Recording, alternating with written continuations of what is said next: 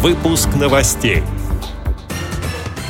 92 года назад появилась первая в истории СССР общественная организация инвалидов. Председатель Пермской региональной организации принял участие в заседании Совета по делам инвалидов при губернаторе. Архангельской специальной библиотеке подарили тактильную рукодельную карту региона.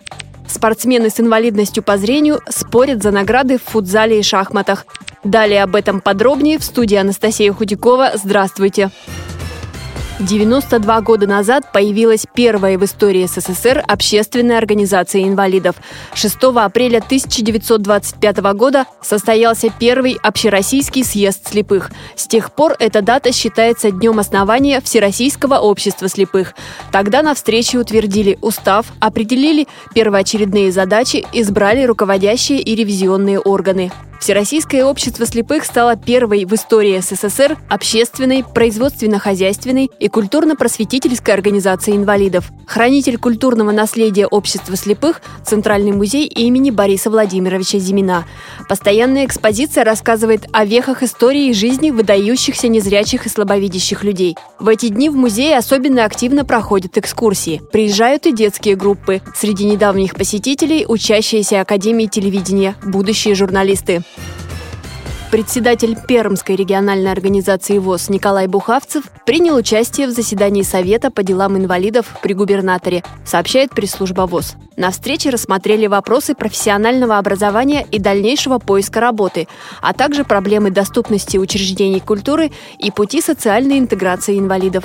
Николай Бухавцев обратил внимание, что в регионе фактически не работает закон о квотировании рабочих мест – Заинтересованность руководителей в приеме на работу людей с инвалидностью крайне низкая. Обсуждая тему доступности объектов культуры, участники заседания отметили, что в Пермском крае нет единой градостроительной концепции по формированию безбарьерной среды. Председатель Пермской региональной организации ВОЗ предложил разработать механизм привлечения независимых экспертов и представителей общественных организаций инвалидов на стадиях строительства объектов. Также нужно создать реестр экспертов в области формирования и обеспечения безбарьерной среды на территории региона.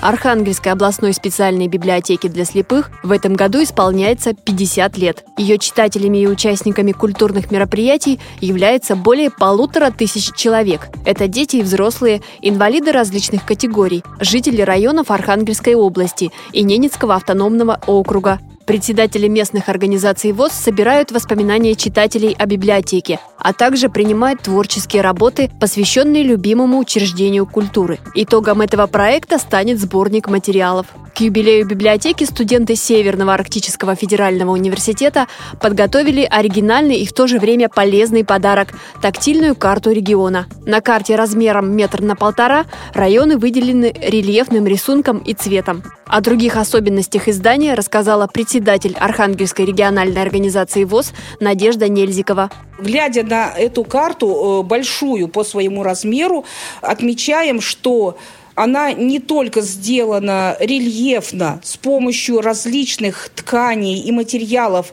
отражена рельефная сущность каждого округа, каждого района области. Города регионального значения отмечены различными рельефными пуговками и значками. Кроме того, эта карта решена еще и в цвете и снабжена рельефно-точечными надписями и надписями крупным шрифтом для всех, кто хотел бы с ней познакомиться.